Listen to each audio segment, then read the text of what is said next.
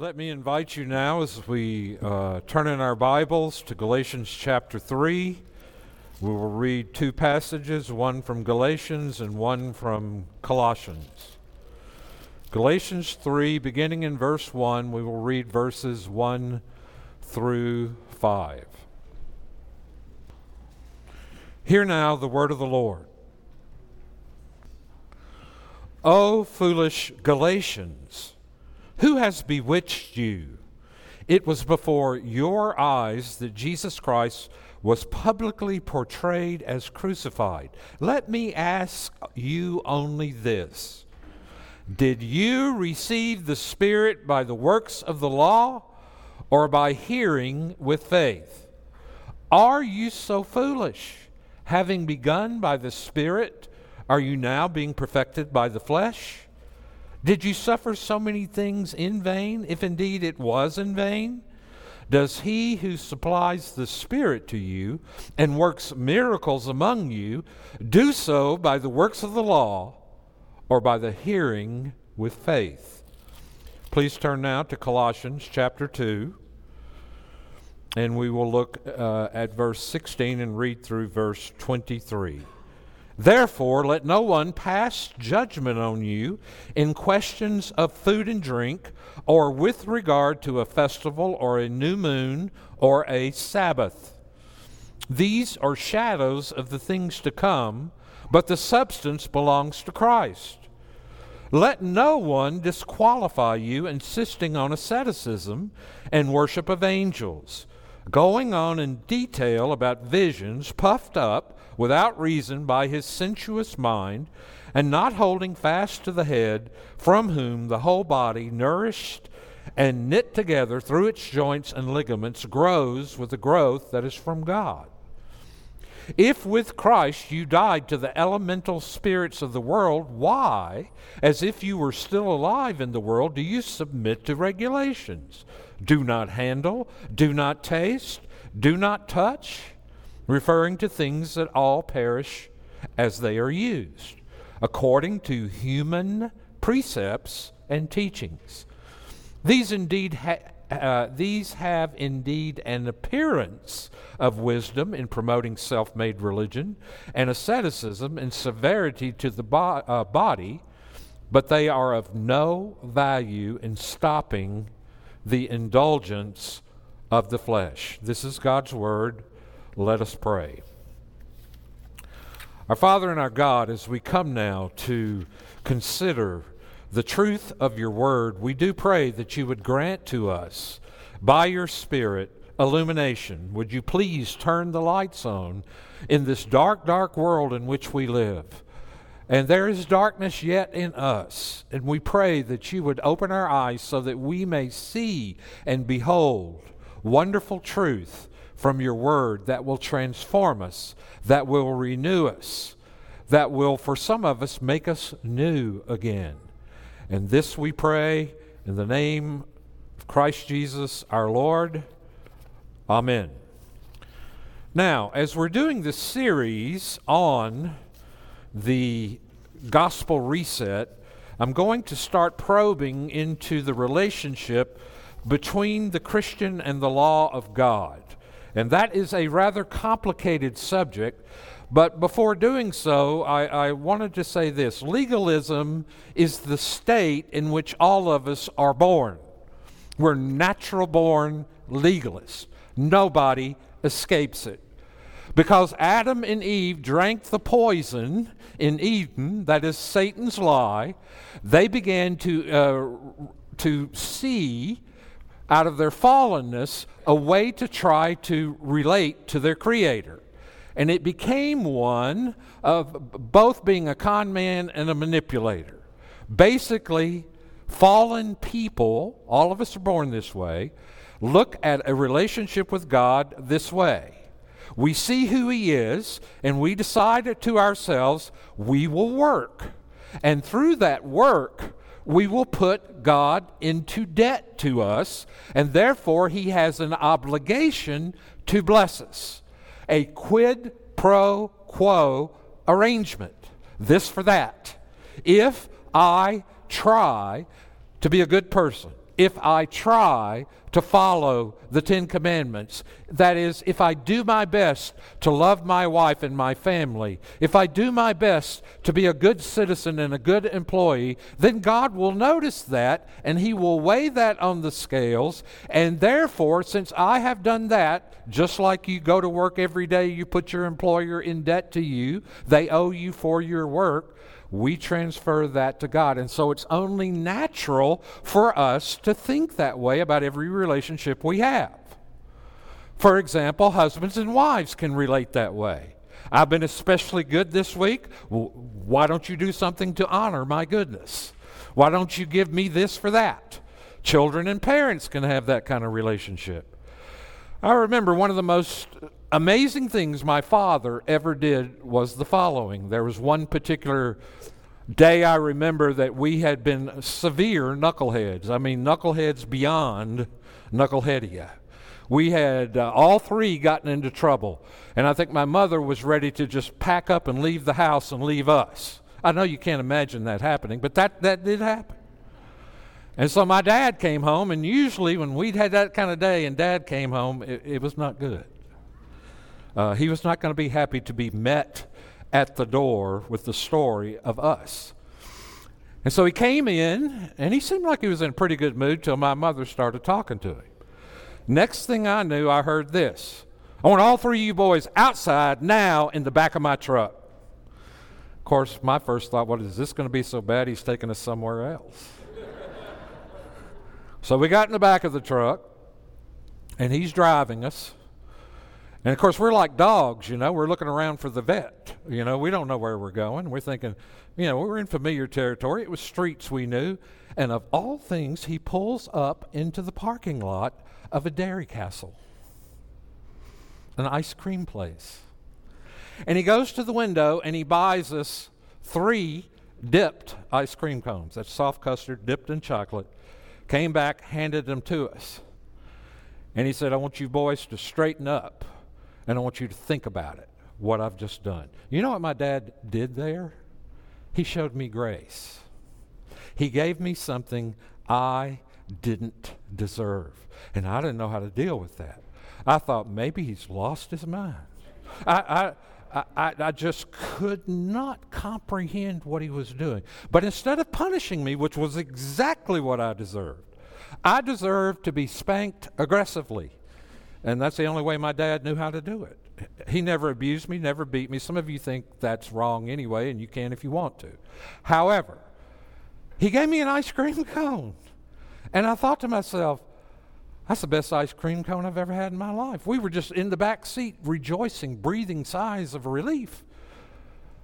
And what was he trying to get across to us? I think in his way, without saying the words, he wanted us to understand that sometimes you just have a bad day, sometimes you mess up, and what you really need is an ice cream cone.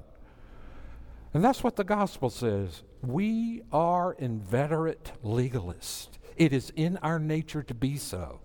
And hopefully, most of us who are believers now are in the process of recovering from legalism, but it is a deadly uh, poison that still infects us all. And some people get insulted when I tell you you're a legalist. Don't be. You just are. and so am I. And I'm repenting of it constantly. And that's what I mean by point number one. Legalism has a way of creeping in our thinking about the relationship between our justification and our sanctification. And legalism is so subtle and it seems so right and it seems to give me control so that I can work things out to my advantage. And it just makes fallen sense in every way. An element uh, that threatened, of course, the young Galatian church, having begun with Christ, Paul tells them, they have, uh, as a result of that, through the Spirit, fulfilling in them everything the law required, now they were ending with the flesh by adding something to Christ. Paul is basically addressing some false teachers who had come in after him, referred to as Judaizers, who believed the following. Yes, Paul, you can, you can graphically portray Christ crucified as the message of the gospel. Yes, we like that. Yes, we believe that. But, and anything after the but is heresy. Here's what they said in order for you to reach full status, to really be a mature Christian, to really be in, to really be ones who are blessed by God, you must go back and receive circumcision. You must submit uh, yourself again to the law of God in order to have a relationship with God. You need to go back to a kind of covenant works arrangement between yourself and God. And Paul is just, he said, Who bewitched you? Who gave you uh, that voodoo hoodoo? Who did, who did that? Well, obviously it was the devil. The devil knows how to prey upon us. And so the Galatian church was swallowing the bait. And Paul says, Think about it for a minute, guys. How in the world did you ever become accepted in the first place? It was obviously through the preaching of the cross. And now you want to add something to the gospel? Now you want to say, in order to be on the right side of the line, which is where we all want to be, isn't it? Don't we all want to be on the right side of the line? So much fun to be on the right side and look at everybody who's on the wrong side. You see, that can happen to us as Reformed Christians because there ain't very many of us. And so one of the big one of the big defense mechanisms that we often do is we often draw a line and say everybody on this side of the line is okay, everybody is on that side of the line is not okay. Well, listen, I just did a funeral a few days ago with a Dallas Theological Seminary dispensationalist. And his message was powerful and wonderful and thrilled my soul. And some of you said, that can't be. Well, we didn't talk too much about eschatology. But it was powerful. The second thing I read you regarding the church at Colossae was another heretical movement had started in that church, which was basically more Platonism than it was the gospel. Most of you have heard of Plato. Maybe you haven't studied Plato in depth, but Plato was an impressive philosopher. Some have even called him a Christian before Christ. I wouldn't go that far. But Plato was brilliant. And so Plato had this theory of forms and substance. Plato would say this. He would come in the room and I would say, Plato, how do you like my new pulpit? Plato would say, Well, actually, Tim, that's not a real pulpit. What this is, is something in the form of a pulpit that has pulpitness about it, but it isn't really a pulpit. So obviously, Plato and his philosophy wasn't much into material things, wasn't much into the body. And so the whole Colossian heresy is just basically you got to spiritualize everything. And in order to bring your heart under control, you've got to abuse the body. You've got to restrain yourself. You've got to develop all of these disciplines in order to make yourself more spiritual, therefore gaining advantage, and you will then reach what was called fullness. And Paul had already said, no, all the fullness of the Godhead is in Christ. When you have Him, you have all the fullness of the Godhead. But they were teaching people that in order to be complete, in order to reach fullness of the Spirit, you have to learn to asceticism is basically the denial and restriction of the body in order to control the heart. And there are all kinds of Eastern mysticism that try to teach us the same thing that many of us may fall victim to. And you got to be careful with that stuff. But there was a second thing, too, that Paul addressed at the Ephesian church. And that, uh, not the Ephesian, but Colossian church. And that was this they were into higher spirituality. They were into visions. They were into dreams. They were into angel worship. They were into all kinds of mysticism. And so Paul comes along and says, that, that, all this, do not eat certain foods, do not touch certain things, do not handle all of this. He says that's destined to perish with the using. He says, forget about that. That's heresy, that's false teaching. Here's the conclusion I've come to in my short life. When you don't really understand the gospel in any kind of depth, you are a sucker for gospel substitutes. You will every single time fall because there's a vacuum created when you don't really get that what makes you good, what makes you okay, what makes you righteous is what Jesus has done on your behalf. You will add to the gospel. It is inevitable. Your heart can't stand it. There's a vacuum in your consciousness, and you try to add to it, and you try to muscle up your spirituality. That's pretty much a description of the first 10 years of my Christian life was trying all of these things because I didn't understand the gospel and I didn't understand what I had when Christ was united with me and all of the benefits that ensued from that relationship. And so I was always looking around for the next best thing to fill the hole in my soul. And the hole in my soul was because I didn't know what Jesus was to me.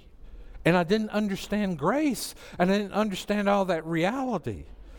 And so I can remember the pressure of being uh, a Bible study leader and the pressure of always having to come up with something new, uh, something deeper, something more uh, powerful, something more uh, advanced, something beyond. And whoever didn't have what I had was on the wrong side of the line. And so you would make fun of them and it was it was a treadmill a terrible treadmill to be on until god one day by his grace through the spirit showed me that when you have jesus you've got all you can stand and all that you need. But we like to drink that poison of eden. And we're just either con men or manipulators in our relationships. And it shows up. It shows up so, after considering those two things, Paul says something like this. In demanding that you qualify for fullness, this teaching is really evacuating you of the power of justification and sanctification, which are yours in Christ, in whom you have died, been buried, and raised, and whose ascension has brought you into the heavenly realm. By contrast, since you are in Christ, all of whose benefits are now yours, of course, you must put off everything that's inconsistent with being in Him and grow in those graces that express a life like like his. The plus on offer is actually a conditionalism that will break, uh, that will bankrupt our souls. Paul calls us to walk in Christ just as we first received him by grace through faith, apart from works, yet working by love. Now, when we come to our relationship to the law of God and the imperatives of the gospel, we have the indicatives that are what that is what Christ has done for us, who He is, what He's done. You might even call that theological uh, truth and statements. But we have imperatives, commands, what we are to do because, not if, but because. So let me go through uh, this distinction between the covenant of works and the rule of life. To speak of the law as a covenant of works or as a rule of life is theological language that pretty much emerges from the 17th century and 18th century. And it is the language of the confession of, fa- of faith. It may sound alien and unfamiliar to us in its categories, but whatever your personal theological tradition is, this shorthand expresses a significant truth. The ongoing function of God's law is not to serve as a standard we must meet in order to be justified, but as a guide for how we express our gratitude in Christian living. I like to say that the law of God in the hands of the Spirit in the life of a believer is like guardrails. Guardrails. I remember one time riding uh, across the um, Intercontinental Divide in Colorado. And I wasn't driving, but I was scared to death. Mark Anderson was driving, by the way. Do you remember that? Do you remember how narrow that road was? On the one side was the mountain, on the other side, nothing. And people had pulled their mirrors in on the side of their car to keep from hitting one another. There was no margin for error. I have to say, Mark Anderson impressed me with his ability to drive through there and not even touch anything else. I was so glad it was him driving. But the law is like a guardrail. We need guardrails in our life. We are so subject to destroying ourselves, to crossing boundaries that we shouldn't cross. And so the law, in many ways, is a wonderful gift to us from God. But according to the confession of faith, true believers are not under the law as a covenant of works to be therefore justified or condemned, yet it is of great use to them as well to others as a rule of life.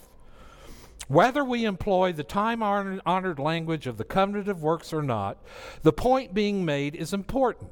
For legalism arises not only out of a distortion of the grace of God, but also from a warped view of the law of God.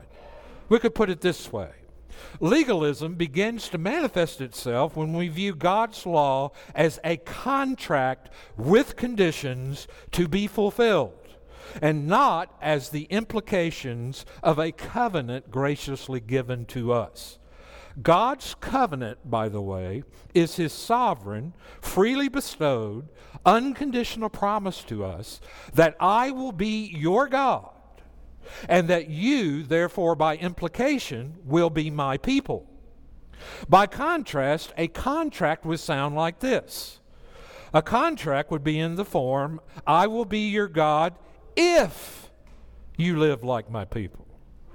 Then you will be my people if you live as becomes my people. It is the difference between therefore and if. The former introduces the implication of a relationship that has been established. The latter introduces conditions under which a relationship will be established. In the history of theology, the definition of doctrine and exposition of Scripture, it has often been unhelpfully stated up front that a covenant is a contract. That's unfortunate. I do not agree with that.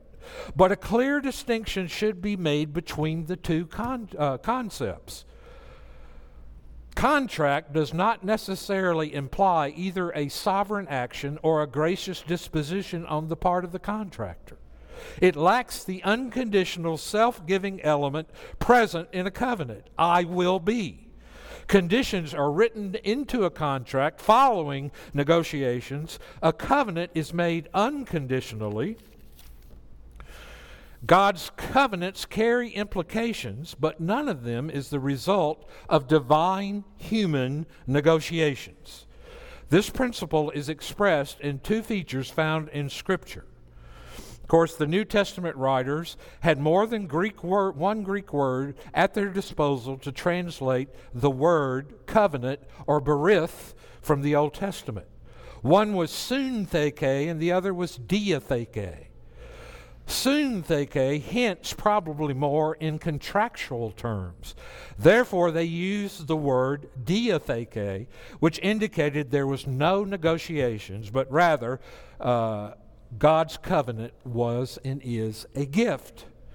The biblical metaphor that comes chiefly to mind when we think about God's covenant is that of marriage. On the contrary, the couple commit themselves to each other unconditionally. There is no conditional clause in a marriage concept or covenant. On the contrary, the couples commit themselves to each other unconditionally for better, for worse, for richer or for poorer, in sickness and in health, till death do us part.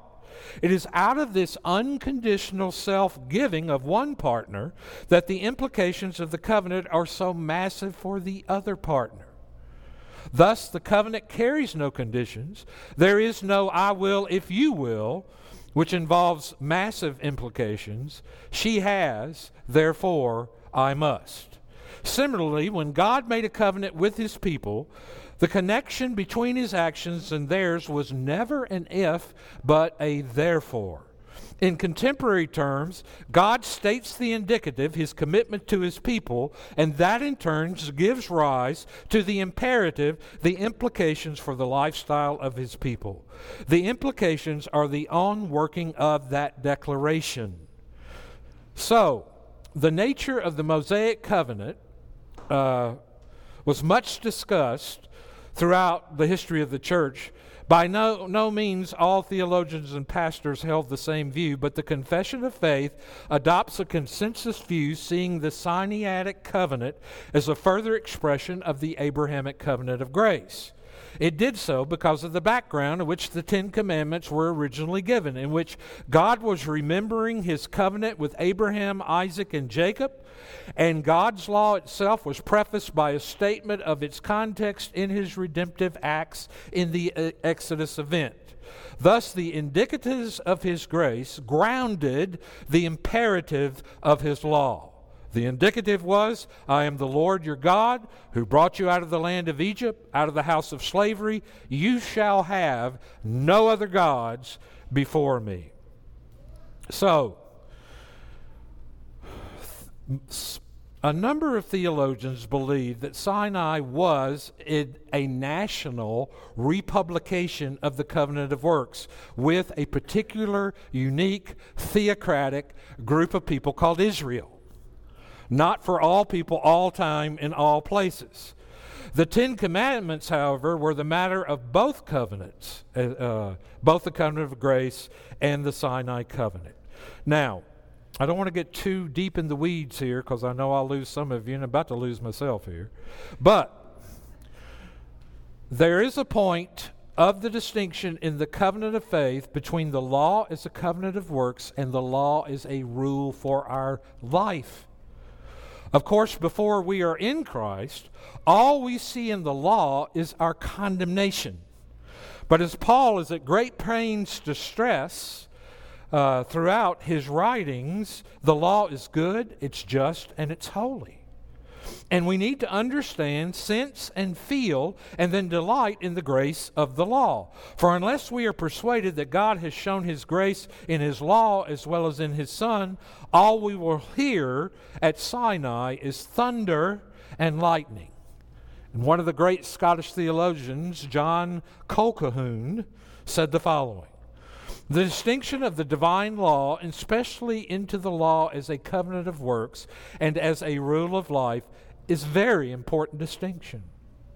It is a scriptural distinction and is necessary in the hand of the Spirit to qualify believers for understanding clearly the grace and glory of the gospel, as well as the acceptable manner of performing every duty required in the law to distinguish truly and clean, uh, clearly between the law as a covenant and the law as a rule is, as Luther expressed it, the key which opens the hidden treasure of the gospel. No sooner had the Spirit of truth given Luther a glimpse of that distinction than he declared that he seemed to be admitted into paradise and that the whole face of Scripture was changed for him. Indeed, without a spiritual and true knowledge of that distinction, a man can neither discern nor love nor obey acceptably the truth as it is in Jesus. So, the law is never the means of justification, except in the sense that Jesus Christ has kept the law for me in my place. But its substance is the moral shape salvation takes. It is, after all, through the gospel gift of the Spirit that the law was written on the heart, not as a covenant of works, but as a rule of life. And even if we are unfamiliar with this terminology, we need to become familiar with the biblical truth it seeks to express. And so the law, in the hands of sin, condemns me gives me nowhere to go, shows me the holiness of God. The law, in some sense, is a transcript of God's character. It shows us who the real God is. The law exposes our sin and drives us to Christ but it never becomes the means to ever establish a relationship with God or to continue a relationship with God through my obedience, but rather is something I desire to obey and fulfill 100% of the time out of gratitude for grace given. If you then can become a person, and I'll say more about this next week, who finds himself, like the psalmist, delighting in the law of God because the law no longer has the power to condemn you. So let's move to the third point, which is diagnosis and remedy. Now, there's much more than I can say this morning on this, which is why it's going to take more than one week. But in Romans chapter 7, verse 14, the Apostle Paul gives expression to a profound cry of grief and perhaps frustration. Listen. He says, We know that the law is spiritual, but I am of flesh, sold under sin. So, how did this, in, how is this to influence our understanding of that relationship? Believers are now free from the law as a covenant of works. Christ has both kept commandments for us and paid the penalty for the breach in our place. We are free from condemnation and the reign of sin, and Paul made that very clear in the book of Romans, chapter 3, 21 through 6, 23. But we are not yet free from the presence of sin, and until that day dawns, we will still be haunted by the specter of the law seen as we once saw it exclusively as a condemning power. True, we who were once sold under sin, upon whom sin had closed the mortgage, have now been purchased by the precious blood of Christ. We are no longer under the law, but under grace. Yet, so long as the law uncovers sin in our lives, we are liable to fall back into the old legal view of ourselves. And that's how we are seduced and slide back into a legalistic viewpoint. That is why the psychology of the old life can take much longer to shift than our theology of the old life. We understand the gospel, yet there's a continuity in the person who lived under the law's condemnation and knew nothing of God's grace in Christ we have moved into a new house, fully paid for, but it may take a long time before it loses all the vestiges of its former owner. So, with us, there remains in us much that can easily stimulate legalistic instincts in our past. That's why legalism is always a present danger for us all. Thus, many Christians find that the sunshine of God's grace in Christ is obscured and they walk uncertainly in the dark instead of in the light. They need to learn that Jesus is more full of grace than I am of sin. John Bunyan's pilgrim was not the first nor the last to wander out of the way toward the house of Mr. Legalist or Mr. Legality. This was evidently a major concern of the reformers. Christians are dead to the law, and yet, in the best of the children of God here, there are such remains of the legal disposition and inclination of the heart to the way of the covenant of works that as they are never quite free from it in their best duties, so at some times their service smells so rank of it as if they were alive to the law and still dead to Christ. And sometimes the Lord, for their correction, trial, and exercise of faith, suffers the ghost of the dead husband, the law, as a covenant of works to come in upon our souls and make demands of them, command, threaten, and affright them as if they were alive to it and to them.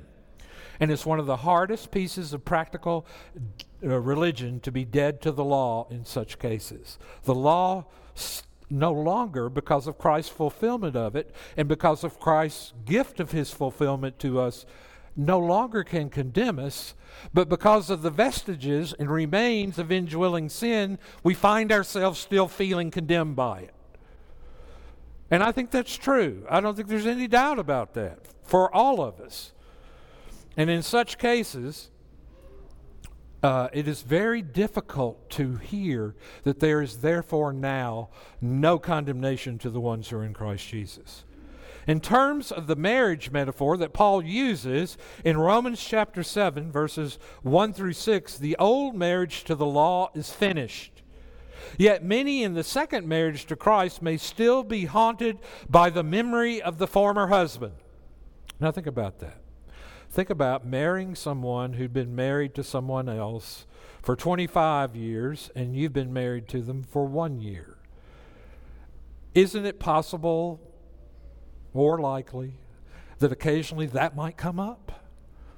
When unthinkingly one may say, Well, my husband didn't do it that way, or he didn't say it that way, or he didn't see it that way. It's just inevitable that that might happen. Yet, there's one remedy to live in the awareness that the new husband abounds in more grace than the abusive husband did in condemnation. It is this that will produce what Thomas Chalmers famously described as the expulsive power of a new affection. This is gospel Christology, gospel theology, and gospel psychology as well. So, what have I said to you this morning? Legalism is subtle and it creeps its way back into our hearts and steals our joy and clouds our assurance and threatens our security. And we have to recognize that we don't need to break our neck running after gospel substitutes.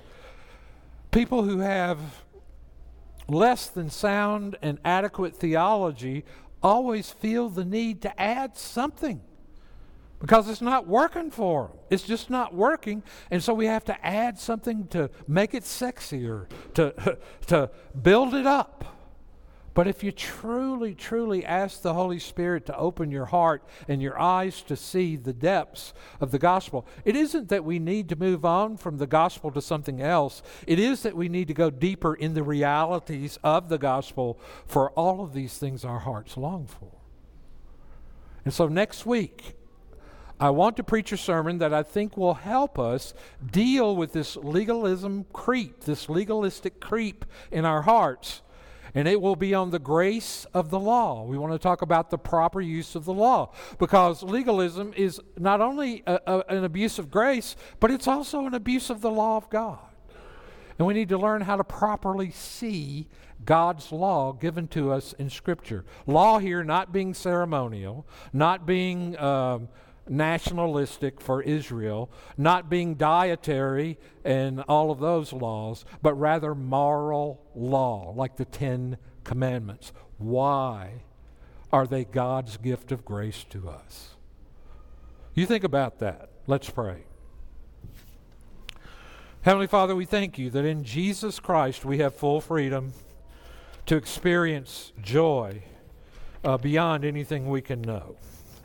We thank you for your mercy and grace, which helps us see that we can easily be disqualified and robbed of the assurance in Christ and be made to feel unspiritual, unfaithful, and in need of something extra, something more than and higher than the cross. And sometimes we get introspective and depressed over our lack of advancement and the more that people push these experiences of greater depth and spirituality, the more our confidence is uh, dissuaded away from the cross. So we pray that we would learn to see Jesus and Him only, and that we would behold His glory upon the cross and forever be remade by that power now, Father, as we continue to worship you, may we give today as those of us who understand we're not in a contract with you, we're in a covenant with you, and we give not in order to get credit with you, but we give to express our gratitude, which you so richly deserve. And this we pray in Christ's name. Amen.